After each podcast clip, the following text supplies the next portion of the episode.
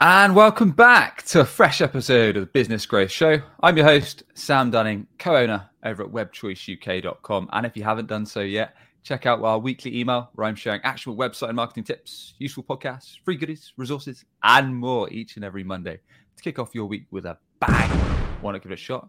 Over at businessgrowth.email.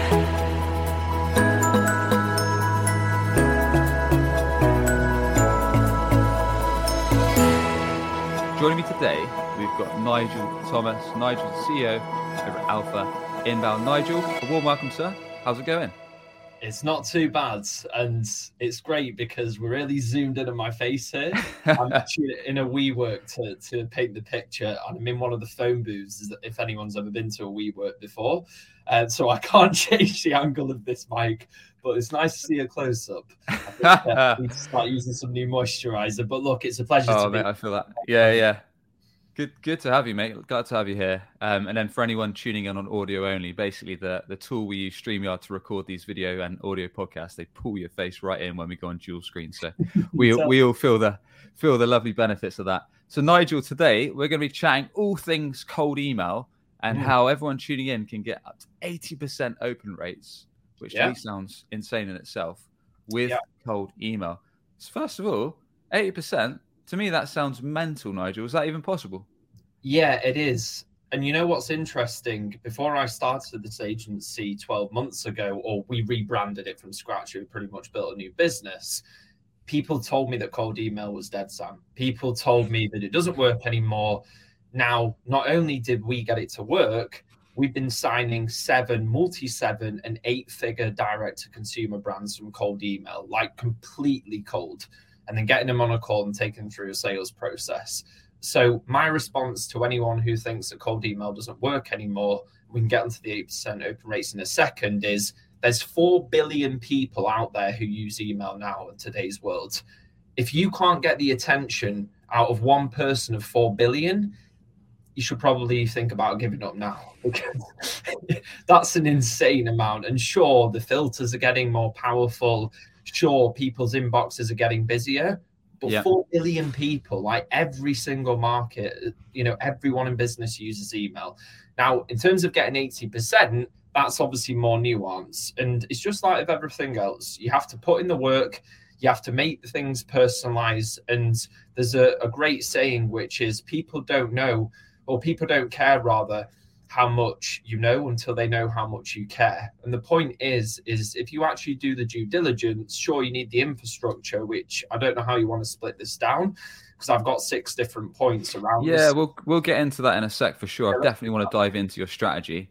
Um, but really, I just wanted to put some pressure on you from the start, as I love to do with my guests, and uh, just, just just quiz you on the numbers. I'm sure our listeners are, and our watchers are, are keen to to find out. So that's yeah. That's a fair start. So, as you said, did you say it's four billion? Four billion people that use email in the world. Yeah. Yeah. So that that that in itself shows that there's a big target market. But with that said, like you mentioned and you hinted at, Nigel, mm. I get, and I'm sure you're the same, and I'm sure many people are the same. Get tons of emails, probably I don't know, hundred plus spammy ones a day now, just because I'm co-owner of a business, and naturally, you're probably in the same boat. Whether yeah. it's someone trying to sell me my own services website and SEO, whether it's someone trying to sell me cold calling, maybe someone selling me lead gen, maybe someone selling me data lists, you name it, I get it, and I'm almost auto-tuned to ignore these 99% yeah. of the time. So, how are you? How are we making sure we actually stand out in the inbox? Because, like mm. a lot of emails, they're just junk, right? Yeah. So here's the thing all those emails that you're talking about, they're pretty much, let's be honest, they're all the same, aren't they? They're just a block of black all and similar. White. Yeah, they're just a block of black and white text. Usually, someone asking you for a call or your time. So here's immediately one thing you can do, which will make you stand out massively. Put an image in there. You can put right. an image in there. Again, Contrary to popular belief, it doesn't actually affect deliverability. Lemlist is an outreach tool, which is amazing for, for cold outreach. And they've done a lot of studies on deliverability using images in email, and it actually doesn't affect the deliverability if you set it up correctly. So that's one thing. Now, having an image is okay. Some people do that. Again, you're probably going to be in the top 10% then. Now you can make a personalized image. So, for example, some of the emails I'll send out, and this is, I've seen more people using this strategy now. So, I don't think it's quite as unique as it was maybe a year or so ago. But what you can do is you can get, for example, a Starbucks mug. I can hold that up to the screen. And on that Starbucks mug, I can then transition in the first name. So I can literally have your first name across the Starbucks mug and it will say, Hi, Sam, something along those lines. And then obviously my note in the email could be something to do with, you know, something obviously related to your subject, which you can get onto in a second. But then do you want to grab a quick e coffee? Like, here's the thing now you're in probably the top 1% because no one else in the inbox is showing up like that. And the reason why, as well as obviously doing my market research, I know that is because just like yourself, Sam, I get pitched all the time in cold email. And no one puts any effort into the cold emails that they send out to me. Hardly any. I've had one or two, and usually I'll send a response. But the point is, is if you do that due diligence, if you actually put the time in, then most people like will respond. I say most people will respond. You still need to do follow ups. But the point I'm trying to make here is just because people are busy, it doesn't mean they've lost their personality or the fact that they're human still. Yeah, yeah, yeah. So let's let's flip this. Let me play devil's advocate. so you've you've mentioned kind of personalizing email, adding imagery, tailoring it with people's names on on Starbucks image um, pictures and all, all, that good stuff. So let's uh, let's mix up. I mean that that's all good and well. Yeah. But I know a lot of people because people moan on LinkedIn as they like to do every day. Um, hate sure. in, in inverted commas cold outreach. Um, so is it not more a lot more effective to attract people to you, Nigel, with inbound marketing, or whether that's kind of using advertisement, whether that's organic, whether that's social? Is it not better yeah. to attract people directly to you? Should we really be doing cold outreach, whether it's email or cold calling anymore? Yeah, so I've got a really interest it's actually interesting because I spoke, I actually did a podcast um, with an amazing founder, and she's built her business. And she's like a, a direct to consumer brand. You know, the point is, is that at the start, to build her business, to develop relationships with wholesalers, she was DMing people all the time. To get the content creators on board, she was cold DMing people all the time. And you wouldn't see that when you look at the brand. But the reason why it's so important, and this actually kind of really, I say, annoys me, but it frustrates me somewhat because I don't think people are honest, is that at the start, when you're a bootstrap business and you're a startup, you need cash. Like, let's just be frank here. Yeah. Inbound marketing and content is a fantastic idea. And I'm trying to do that more and more, but it's a long term game if you actually think that you start posting today and you're just going to get inbound leads like that, especially if you're working with multi seven, eight figure brands, then I'm just going to break it down for you now. Unless you've got a massive presence or you've got some big connections, ain't going to happen. So today, you need cash flow to be able to survive. So you can hire contractors to actually get a good service for your product. And then once you start building that reputation in the background, you need to be building, building up your content. And then ideally, you can transition over. And I know because that's what I did. So, in my belief, you need to ask because the world owes you nothing. And at the start, no one will care about you. So, you need to get in the door, you need to generate some cash flow and then smartly reinvest it into those inbound and those content methods so we can obviously start educating your market. And the last thing I'll say on this, Sam, sure. is for people who challenge me on that opinion or challenge that that thought process remember this 3% of the market is always ready to buy so when you're doing cold outbound you're going for the 3% and i understand that now when you're doing content obviously now you've got the rest of the market to go to. So you've got a much bigger audience that you're now nurturing before they get to that 3% stage. So obviously it's going to be way harder and you'd be silly not to start looking at the rest of the market. But like I said, at the start, and what a lot of content marketers, I think they seem to forget looking back, is that you need to get the cash flow. So go for the 3% to get yeah. your cash going and then smartly transition into the rest of the market and nurturing that audience through, like you said, content strategies. I couldn't agree with that more, um, especially considering kind of most of the companies I've been in are bootstrapped. And like some of the fluff you might hear on social media, that might come from businesses that have had a ton of funding. Fair enough. Or maybe they're an employee of a business that's doing quite well. again, fair enough. But when you start when you start a business yourself, like you say, you need cash flow, and if you've got limited funds in the bank, then outbound is sometimes uh, a great way to do that. In my case, like I've talked about on the show in the past, a few years ago when we were early stages of the company, I cold called, set appointments, generated some revenue eventually for got some clients on board, and then once we had the revenue, ramped up our team, then we scaled up our SEO, scaled up website, scaled up paid ads, ramped up social, etc. So yeah, healthy mix is always the answer. But like you say, in realistic terms, you've got to get clients on board to pay the bills. Then you can ramp up the other things. Exactly. And going through that process, what a lot of people don't realize who haven't gone through it is it builds you as a person. Because the thing is, no matter which way you look at it, no matter how good, even if you get 80% open rates, you're still going to get rejected a lot. And like you said, when you did cold calling, I'm sure you built a lot of, you know, resilience through that. And as entrepreneurs, we need that resilience. And if you don't have that, you're going to have real issues further down the line because you're going to you're going to get struck by something and doing going through the the cold outbound approach really builds you up as a person i know because i was that person i was in the corporate world till 26 years old i came out of that went and started a marketing agency thinking it was going to be way easier than it was. And then I started doing cold outbound and I got punched in the face every single day. And it built me as a person. But the fact I didn't give up, I learned so much through that. And now I can use that experience when I'm, for example, coaching my team through hard times. When I'm, for example, maybe I look to go and get investment. Now you can use these experiences for other things. And actually, what's funny is when you do content, when you do, you know, a podcast, for example, like yeah. now, you've got something to talk about and you've got more confidence about you because you went through that. So again, that's just another added benefit which I think a lot of people miss. Yeah, yeah, yeah, definitely helps for sure. So yeah, we've set set the groundwork. So let's let's jump into it, Nigel. Let's not beat around the bush. We want to talk about this this framework that you've got in yeah. place.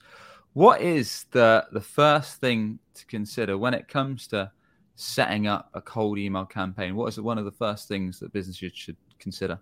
So we've got six different steps, Sam. We've got infrastructure, okay.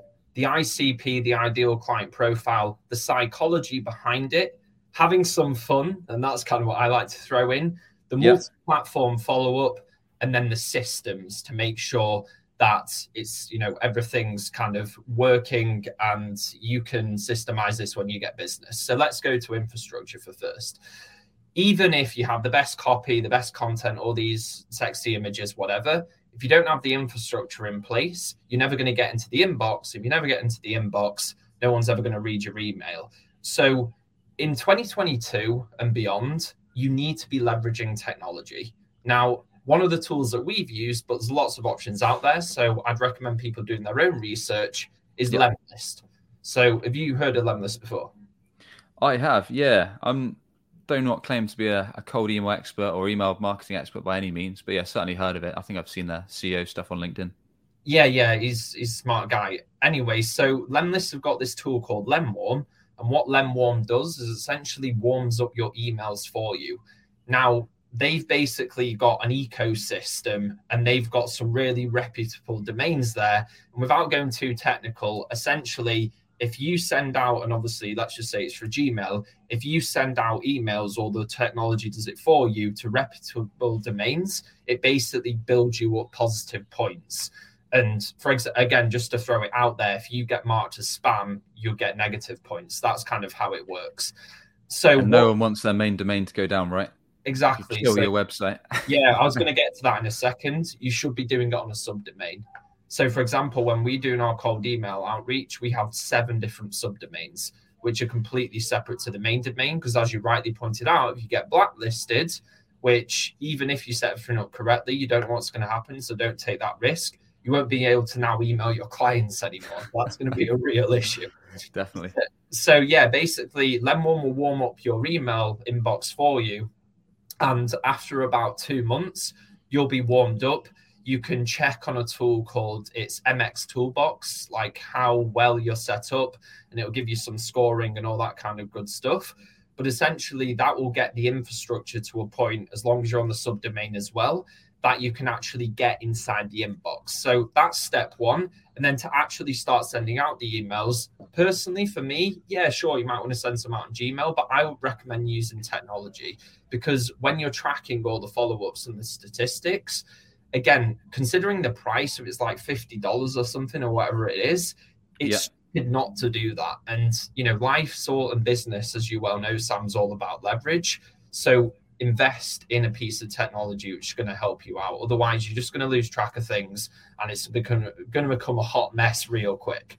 So that's the infrastructure side of things to actually give you the best chance to get inside someone's inbox. So, and okay. there's no documentation. I mean, I can go get more technical, but I think people should do their own research. If some of the things that I said now sound foreign to you, it means there's a lot of opportunity there to get much better open rates.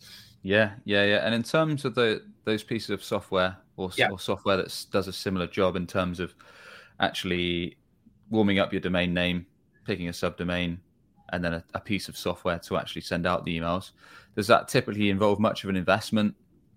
No, so you can for you can do it for free with G. There's a tool called GMass, and that literally does it for free. It's not quite as pretty in terms of the interface. Yes, so I would like. To, I would recommend using Lemlist, and that's the one that we've used most. And obviously, Lemwarm's part of the, the Lemlist subscription. But yeah, if you want to use GMass, that's a cheaper option. That's free of charge.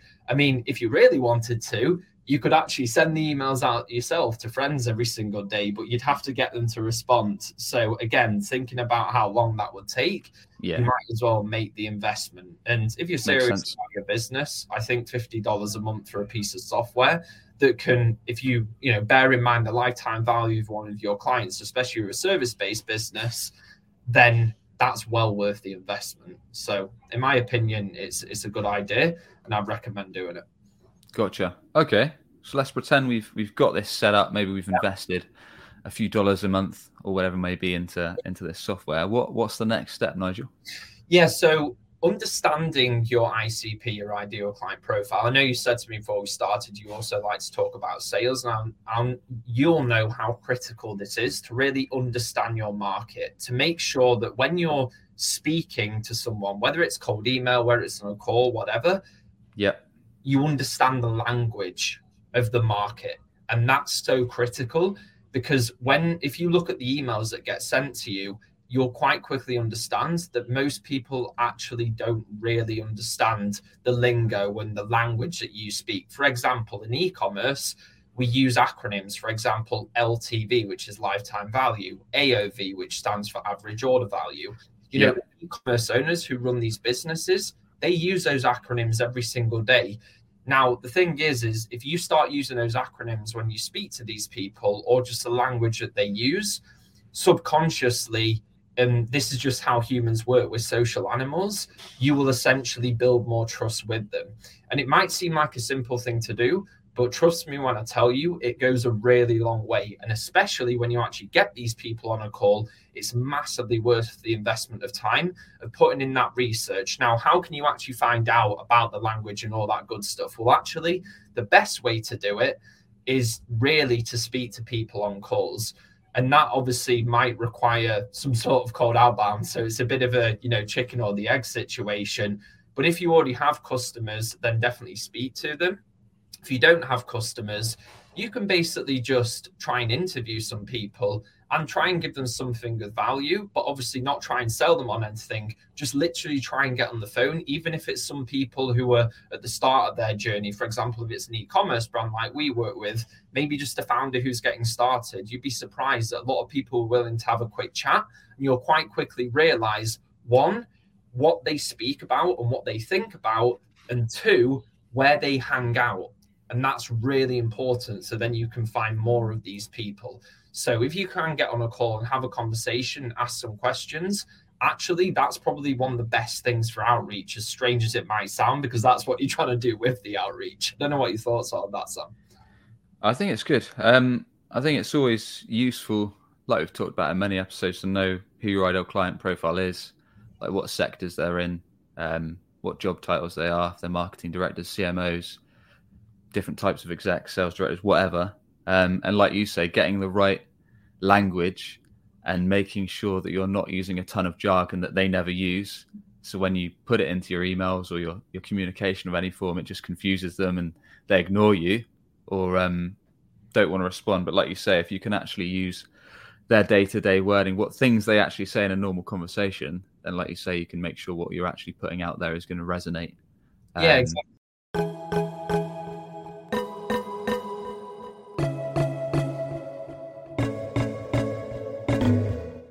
Chili Piper is an advanced scheduling solution for B2B revenue teams. Rather than listen to me ramble on, here's a super happy customer describing how Chili Piper has revolutionized the way they work. Chili Piper as a tool has just become part of our fabric. It's our meeting booking system for our prospects. And you'll be pleased to hear it just does it. It's like the ideal piece of software which you don't have to babysit. It just does what it needs to do. My SDR team like using it as well. The main bulk of their role is outbound prospecting, which they use Chili Piper to book book those meetings. Ultimately, they are booking meetings for the account executive. Their handoff is working, you know, really well. You just heard there how Chili Piper can free up resources and turbocharge your productivity.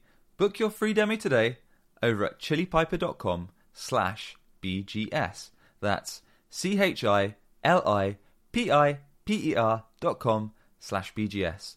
chilipiper.com slash BGS. Are you tired of the competition stealing your potential clients and website traffic just because they rank higher than you on Google for the main services or products you offer?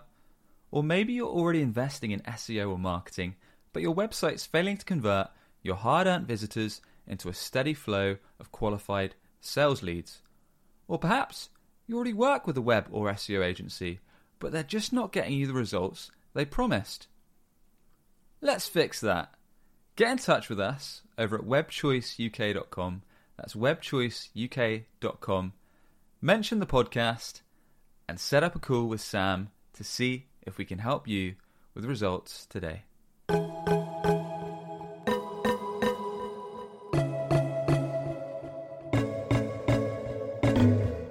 And the other thing is pain points. Like that's obviously the big one. You need to understand their pain points. Again, for our industry, using the example, iOS 14 and advertising is one of the big pain points in the industry. If you know, for any direct to consumer brand that was making considerable amount of money has been affected by it, tracking and attribution. You know, these are huge pain points in the industry.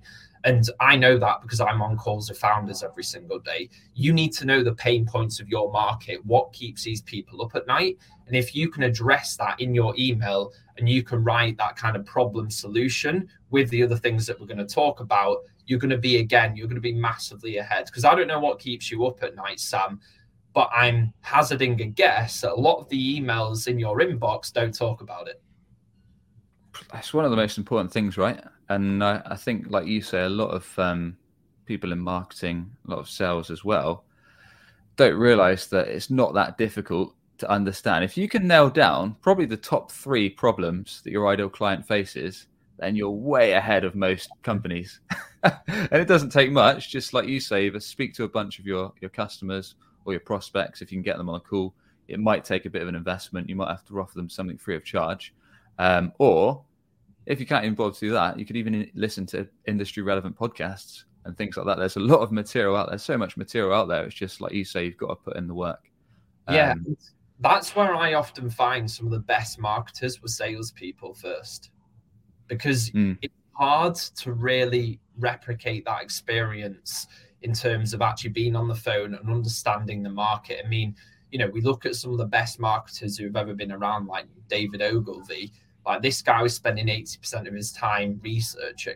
So it's so important to do. And I don't know what your thoughts on that, because I know there's always this, you know, friction between marketing and sales departments and organizations. But I feel like having that sales experience first and then transitioning to marketing gives you a massive competitive advantage. Oh yeah. Most most mark I mean I I'm basically a marketer, but I do a lot of selling for for our company. Most marketers I'd say are scared to get on the phone yeah, um, I'd love love for anyone to have a debate with me over that, but that's for a different show. Um, but yeah, a lot of a lot of marketers now are listening into sales schools, which is fair enough with tools like Gong and Chorus and similar kind of things. But yeah, getting that kind of live feedback loop. So you understand what basically your, your ideal clients, your prospects care about. Like you say, so you can leverage those problems and how you fix them. But um, we digress. So yeah. understanding your ICP, how are we now going to leverage this intel that we have learnt? Yeah, by the way, something we might have missed out for any listeners. Sure. When you're actually sending out your emails, you don't want to send any more than 30 a day. And you need to, when you do your list building with the ICP, you really need to spend time and never buy lists off other people. So, because remember this if you're buying a list off someone else, that means that that's been sold to loads of other people. So build the list yourself, do the research, and then what you can do strategically is SOP the process, create a standard operating procedure of you recording Loom videos when you go through, finding where these leads are, make sure you fill out because when we get to the multi platform follow up step, uh, which is step five of this process, you're going to need LinkedIn and Facebook and all the rest of it but it really pays to do due diligence properly. Before you send out the emails, the last thing I'll say is use Never Bounce. That's the tool that we've used, and basically just run the emails through Never Bounce. Because again, if you get bounces on your email, it's going to massively damage the domain reputation. So you want to make sure just like cut out the bounces, put them through Never Bounce. That'll do it for you. You know, it's really affordable. Um, but yeah, make sure you build the list yourself again, once you've done the ICP research, that's really important. So you're actually going after the right decision makers. Otherwise, you'll just be wasting your time. And that's probably worse than doing nothing sometimes. Now, with the psychology step, essentially, if anyone's read the book from Robert Cialdini uh, Cialdini on persuasion, or you, you know, the there's basically he's got a book about persuasion and it's got six principles around it and I'm sure you're already familiar with this. Sam, right? Is one of the best books out there. I don't. I think I've heard. Is this fairly recent book? How recent is the? No, no. This is really old. It's oh, like oh, it's really old. Like nineties and. I definitely haven't read it. yeah, no, but then they've got an up to date version. I've got. I've literally got the book in my bag. There's because they. He's basically um, got the principles and then update re-updated them. It's called Persuasion. This one here. Ah, okay. Yeah, Robert yeah. Cialdini. I'd highly recommend anyone checking this out because this is fantastic for sales, but also just the principles for marketing is incredibly yeah. important. And instead of me like boring you with all of it, the point is is user principles in here. But some of the main ones he talks about is you know social proof and reciprocity. These kind of things are really important for just from a principle standpoint to make sure you include. And that's what I'm talking about when I'm talking about the psychology. So, for example, if I'm now reaching out to an e commerce brand and I have a case study of a similar e commerce brand, again, we talk about the language. If you can niche down more and more, then obviously that's going to put me in a much better stead. You know, as humans, we're always like scared of trust. So we're always looking for those trust factors, whether it be a Forbes badge on your website profile or whatever else. If we can talk about, let's say, because I know we did again this uh, campaign we're talking about with 80% open rates, it was actually for CBD companies that we reached out to. And we'd actually been working, got great results one of the top CBD companies in the market. And I knew that everyone we were reaching out to knew who it was. So that was actually one of the keys behind it. And that's obviously one of the keys to what Robert talks about. But the gotcha. point is, is you can get that social proof of someone relative in the industry, then it's going to put you in, you know, it's just going to be so important and compound for you. Of course, maybe you're just starting out, you don't have that. Um, but you know that's something to bear in mind. The other thing, though, if you don't have the social proof, is you can go more down the reciprocity route. So providing some sort of value, even though you're reaching out cold, and usually you'll get something back. For example, let's just say you did some research. For example, in the ad space, as you well know on TikTok, it's all about um, you know the hooks at the start of the ad. So just like the the first two to three seconds, in terms of like that first thing they say, that's the thing that moves the needle on TikTok content more than anything else. For anyone who didn't know, what you could do is you could do some research and you could find I don't know the top ten hooks for TikTok. You could then reach out to these brands and say, "Hey, checked out your website, blah blah blah blah." Obviously, it'd have to be more concise and research would need to be done. But you can say, "I actually just put this quick ebook together, the top ten hooks." um, for going viral on TikTok. Considering it's Black Friday, Cyber Monday, I thought this might be incredibly valuable for you. And if you want to go a step further, you can even record a personalized Loom video and you can just send that across with literally no CTA whatsoever. And you'll be very surprised at that stage because, again, if you look in your email inbox, no one's doing that. Everyone's just pitching. Someone on LinkedIn the other day said pitch slapping, which I thought was quite funny. I wanted to throw yeah, that. Yeah, that's, that's but but yeah, I think if you go down the reciprocity route, if you don't have results there to back up what you've already done, that can be an incredibly valuable way. You know, there's lots of ways to, to skin a cat here, but yeah, the point yeah. is you need to think about the psychology. And the last thing I'll say is don't just look at it on desktop when you're going to send the email, also look at it on mobile. Because again, if you look on mobile, a lot of the emails you get, by the way, that's where most people are going to consume it, they look trash because people are just sending them out on desktops through softwares and they're just big walls of text you need to split out your emails more, use the white space to your advantage, and make sure because presentation is literally half the battle. So check all your emails on mobile and just pretend you are the recipient and just open the email as if you received it. Like, would you actually like that email? It's crazy and sounds so simple, but often a lot of the time, if you read back through your own emails, you'll quite quickly realize I wouldn't even read that myself. I'll probably delete it. So that's another thing on the psychological standpoint. Make it easy for people, give them something they care about, which is personalized, and then kind of throwing it into point four, have a little bit of fun. Again, if you can make someone laugh, you'll instantly stand out. So whether that be a funny image, something relatable to the industry, just make someone laugh you know, because at the end of the day, they'll you'll be top of mind if you can do that. So I know I just went through a lot of things. There. There's a lot to break down there. So let's let's crack on and and and uh, tear this down a bit. So. Okay. Yeah, we before we were talking about ICP ideal client profiles, we we did that quite nicely in terms of kind of understanding who they are, who your ideal client is, their problems, what what they actually care about, and then we you, you shared quite some interesting stuff. So you you mentioned building the list yourself, yeah. um, and I'm sure a lot of people have heard that and thought, holy shit, that sounds like a lot of work. Um, when I know there's tools like Seamless, Cognism, LeadIQ, tons of others that provide data yeah. for sure. everything and anything um, in the B2B sector anyway. Yeah. So why can't we just get a list from them? Yeah, because the thing is, is you don't know who to you don't know who to target. That's the point. So it depends again it's like depends how much research you've got on your market. If you already know your icp and you because let me just devil's advocate for a second. Let's just say you're approaching you know a local business about their marketing and you're reaching out to someone in the operations side of the business.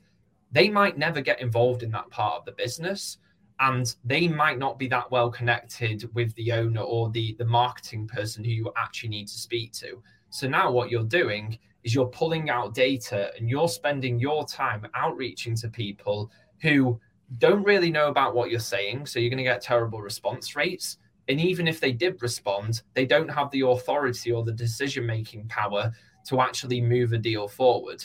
So the point is is I think at the start, doing it manually is not a bad thing because you're digging then, you're going into the trenches and you're understanding more about your market, how these companies are put together.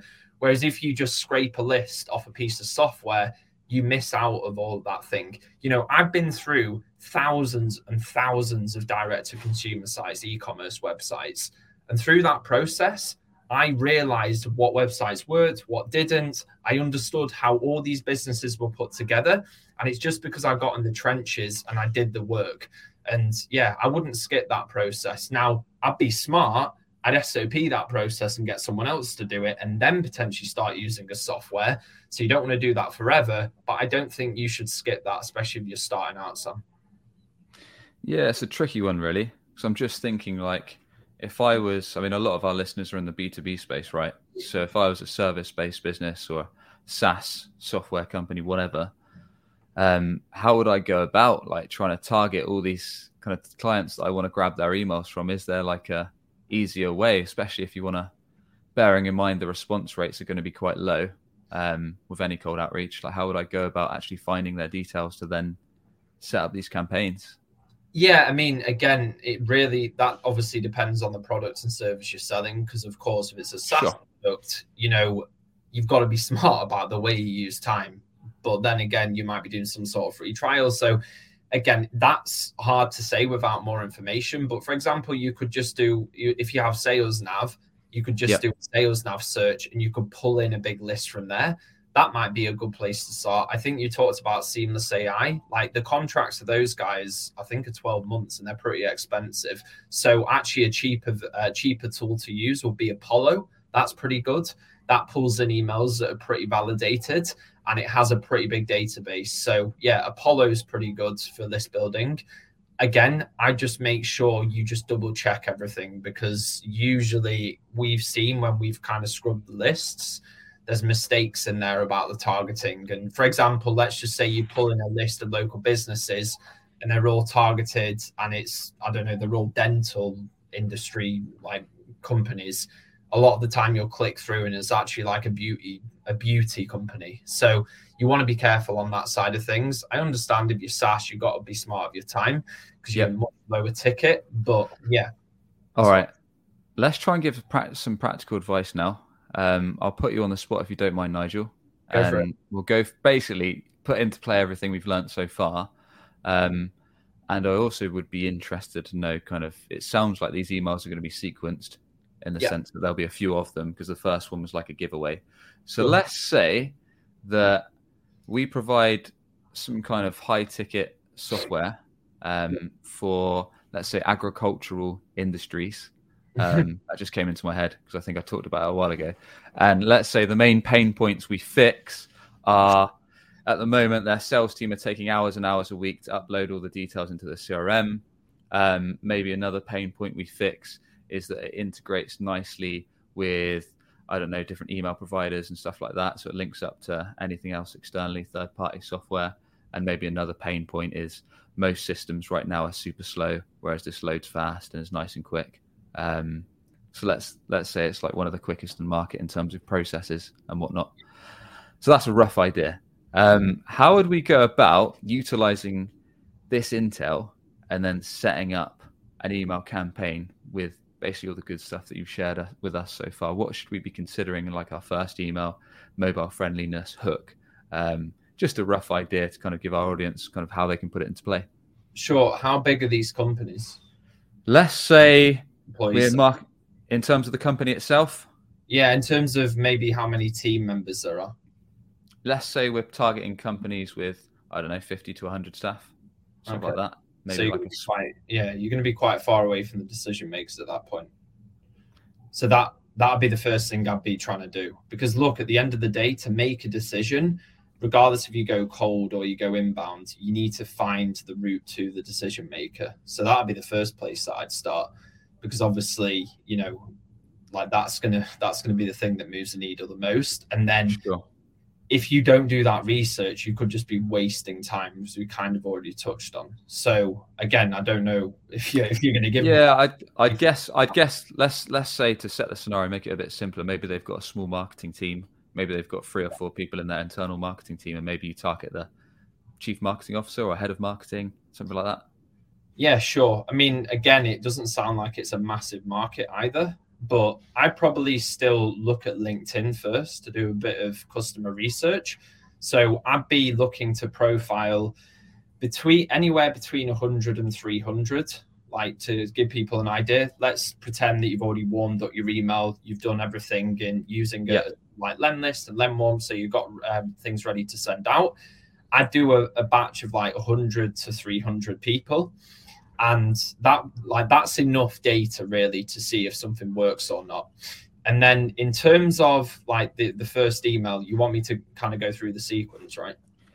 Yeah i mean we've we've talked about kind of processes yeah. um but just to get a rough idea because i think what's not talked about on podcasts enough especially on email is it's hard to imagine isn't it? Especially if someone's listening in. Like this is all it, these are all some useful nuggets but what does that e- email actually look like? Like, is it hello, hope you're well, we fix these pain points, or is it like, hey there, then straight into the points, or what? How do we how kind of? Because I know you mentioned um, using a bit of a hook. Maybe the first email is a free giveaway. Um, just like how do we frame up the first few Yeah. emails and I think the the pro you're actually touching on one of the problems of cold Right. which is most people look for the template. ah okay To do to get 80% open rates, you don't do templates. You have to build things from scratch and it takes research. So it's obviously maybe that's a get out of jail card for me. it's, it's hard for me on the spot about doing any yeah yeah research to be able to come up with something which is going to get that audience's attention because every like i said everyone wants you know the top two tricks you know the, the hacks for cold email like here's here's the real truth there isn't any like and that's the thing and that's because everyone else is trying to do the template if you've got a template online from like the third search in google think how many other thousands of people are already using that so yeah, you, you need to have some sort of hook. What I will say is, in terms of the call to action in the first email, and you talked about Gong before, one of the things you should do is use an interest-based call to action because they did research on like 300,000 cold emails Yeah. and saw that if you ask for someone's time, someone who's really busy, for example, the marketing teams of these agricultural companies, you know, they're already getting pitched all the time. They're probably got a really busy schedule. So instead of that, ask them, would this be of help to you? And then insert something around that's like in this season, for example. And then just ask them, or are you interested to learn more, etc., etc. And if you obviously have some sort of free like ebook or wherever it is, like cheat sheet, then Yeah. you can include that. But always use an, an interest-based call to action for the first cold email and be respectful of people's time. And the other thing I'd say is make sure you include an unsubscribe in that first email. Because Gotcha. I don't know about yourself, but how many times you get that first email and then three days you see the follow-ups and then you see the follow-ups. It's like honestly, I couldn't give a shit about the first email. I don't want to see all the follow-ups. Give me a chance to get out of this thing. And Yeah. people respect you more for that. yeah yeah and then it takes like 10 clicks to unsubscribe and then you're Yeah. still not unsubscribed good Sure. good times I can I can give you some more because I say like for the follow-ups, I can give you some, like uh, some ideas on that. So yeah one, it'd be useful to know really just yeah, yeah, for Just, sure. I guess get some context. Like that's the the first email that makes sense. Maybe leverage a problem, give away a, some kind of free useful resort with a light touch. Yeah, sure. So And how do we follow up? yeah, with the follow-ups, honestly, a lot of people overcomplicate this. Now, in terms of like every again, everyone wants like the best time of the day to do it, and you know what is the ac- uh, actual like cadence and everything else. Honestly, like it's not as important as you think. If you just do the follow-ups, then that's the most important thing. Of course, you want to be respectful on the frequency, but I'd say that the first follow-up should be probably about three days after the first email. The second follow up, maybe four days. And then the fourth follow up, I would say give it a week then. You don't really want to do any more than six, six Okay. pieces of outreach because then you're spamming people. Ideally, the other two, if you can, if you've done your research properly, you could hit them up on LinkedIn because now you're going to get multi-platform. So that's going to be better for you, make you stand out more. But in terms of what you say in the follow-ups, the first one I often use, and it's crazy how like good this has been for responses, is literally just put thoughts question mark. That's it. Painfully short. Yeah, and it, here's a cheeky trick actually for anyone out there listening. What you can do is you can put thoughts question mark and then below it put sent from my iPhone. Now, the reason why that because obviously anyone who uses Apple knows that they put it puts the message on there sent from my iPhone. That now looks and if you use a technology and a piece of software and maybe someone's reading my emails they'll now know but the point is is this now makes it look way more natural and obviously like you've actually It, done it does, doesn't it? It's got that psychological thing. He thinks like, oh, this person's on the go and they've just thought of me. What are your thoughts? yeah exactly That's yeah, I've not thought of that one. that's something I could do.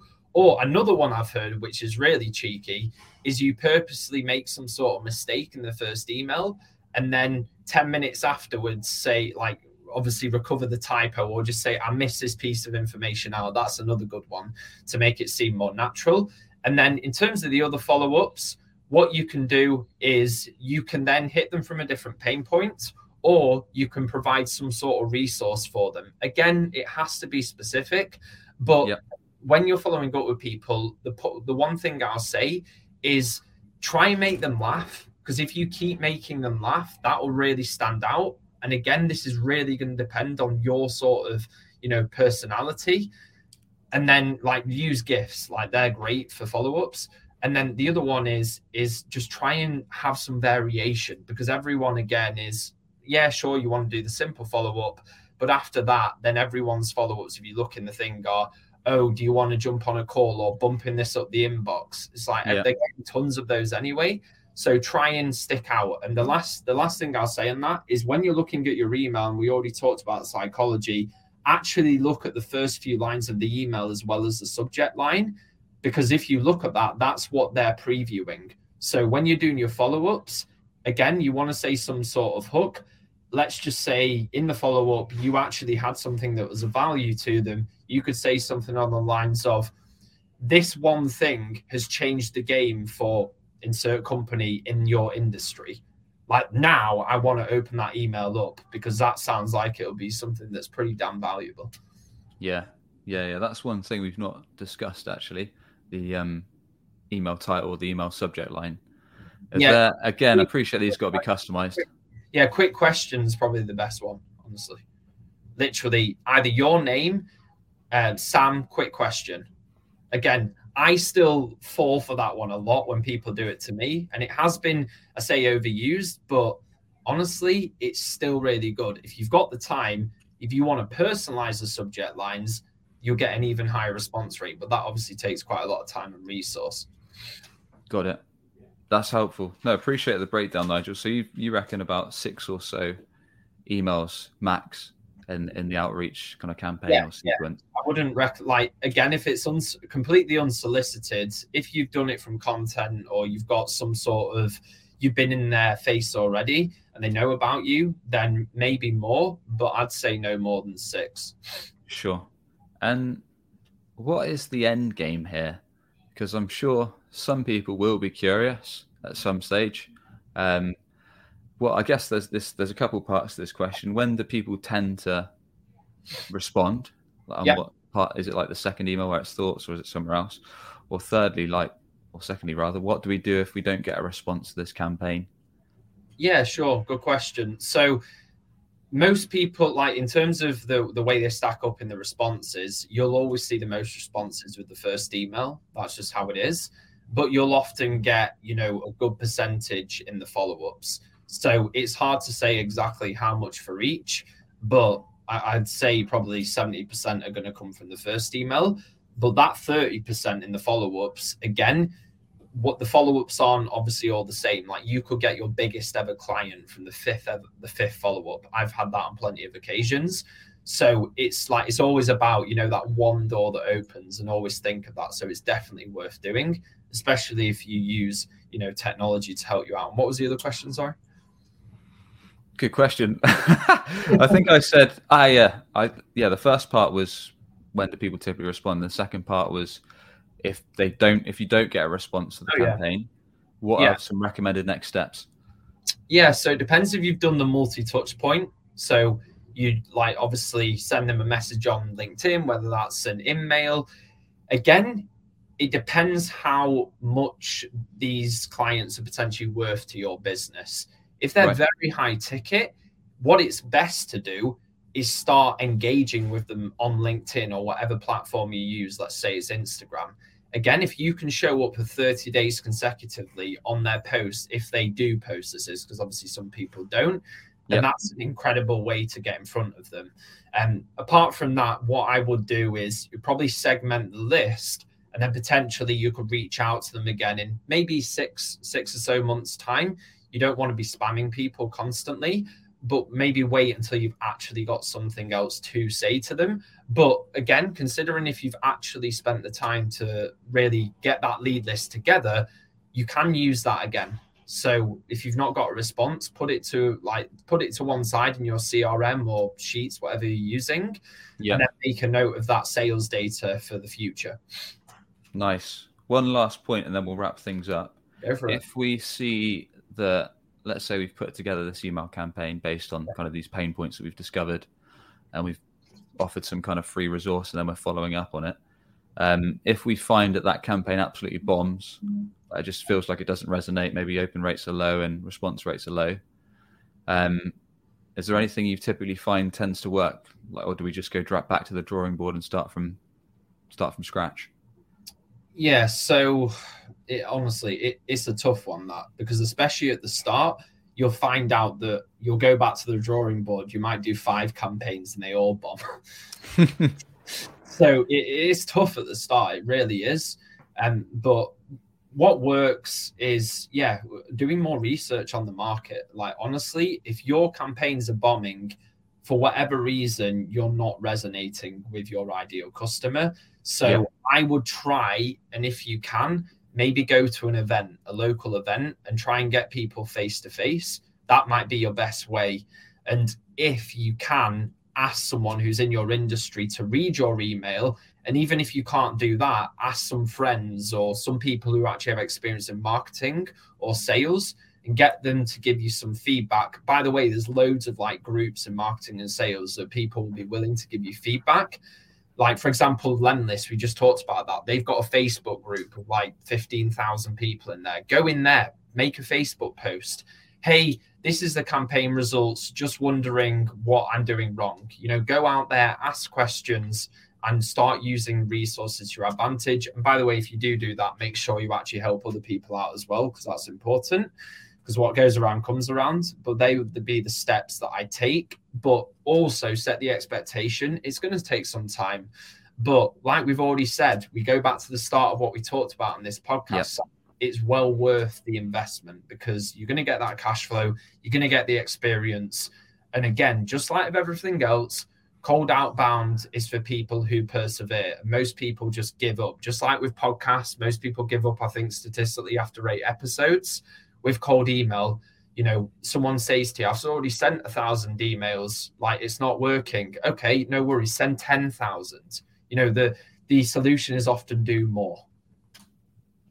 Nice way to sum it up. Awesome. Look, Nigel, this has been a, a very comprehensive episode. So really appreciate you sharing your wisdom with myself and the audience. So thanks very much. Been very enjoyable and very thorough. So with that, sir, please do yep. tell us more about how everyone tuning in can learn from you, connect with you, and anything you'd like to promote. Yeah, sure. So alphainbound.com is the name of our agency. We work with direct to consumer brands who usually are in the region of 5 to 30 million in revenue at the time recording and we help them drive more customers, drive more revenue on TikTok and Facebook through their paid ads platform. And the reason why we're different is we have a massive focus on content and user generated content, UGC as it's known in the industry. Um, so yeah, we're a startup company in our first year of growth. We've uh, we've been enjoying ourselves so far. We've got a long way to go, but if anyone wants to reach out and they're interested to work with us, alphainbound.com, all the information's there. And the last thing I'll say is I post every single day on LinkedIn. At this time recording, it's 8:30 a.m. every weekday Eastern time and I reveal the truth around paid social. But even if you're not in the direct to consumer space and marketing space, reach out to me on LinkedIn. Let's have a conversation. I love talking to other entrepreneurs who are passionate about their mission and they're out there in the world and making it a better place. So thanks so much for having me on the podcast today, Sam. It's been an absolute pleasure. I know we went all over the place, but hopefully there's some golden nuggets here or there. And like I said, I'd love to connect with anyone on LinkedIn now I need to shut up. no worries, Nigel. We'll put all of those links over in the show notes at businessgrowth.marketing. And with that, thanks it. once again, mate. Really appreciate it. Very enjoyable episode. No worries. Take care. You're doing great things. Cheers, dude. And as always, if you enjoyed today's episode, a quick rating or review on your audio podcast channel or subscribe on the YouTube goes a very long way. And with that, we should catch you on the next one for more actionable, no BS B2B marketing tips to grow your business and grow revenue. Cheers for tuning in.